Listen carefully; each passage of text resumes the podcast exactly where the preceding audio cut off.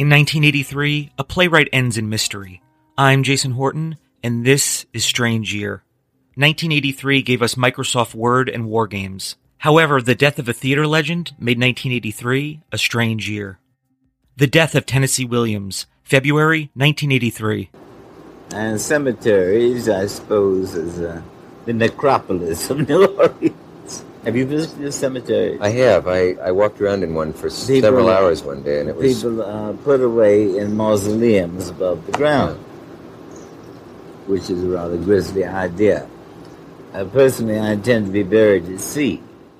The works of Tennessee Williams are iconic. From page to screen, titles like Cat on a Hot Tin Roof, A Streetcar Named Desire, and The Glass Menagerie are staples in modern literature and on the silver screen.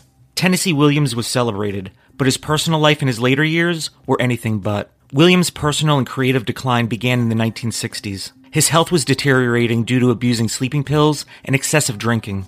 Bouts with depression took its toll, especially after the death of his partner of 14 years, Frank Merlo, in 1963. What came next? After a word from today's sponsor. Today's episode is sponsored by Best Fiends. I love researching the weird parts of history, and as much as I love strange history, even I need to take a mental break. And Best Fiends is exactly what I need. It's a puzzle game that you can play right on your phone, and it's really cool because you go through all of these levels, solving challenging puzzles that actually engage your brain. But it's casual and it's fun.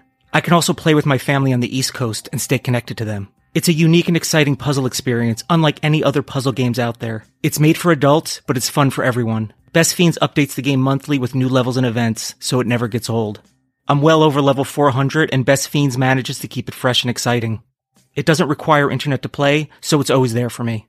Engage your brain with fun puzzles and collect tons of cute characters. Trust me, with over 100 million downloads, this 5-star rated mobile puzzle game is a must play. Download Best Fiends free on the Apple App Store or Google Play. That's friends without the R, Best Fiends.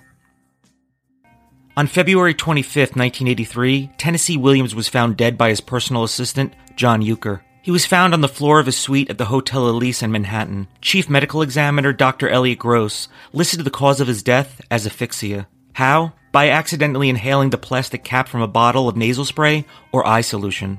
Some believe he died from an overdose from the sleep medication Seconal.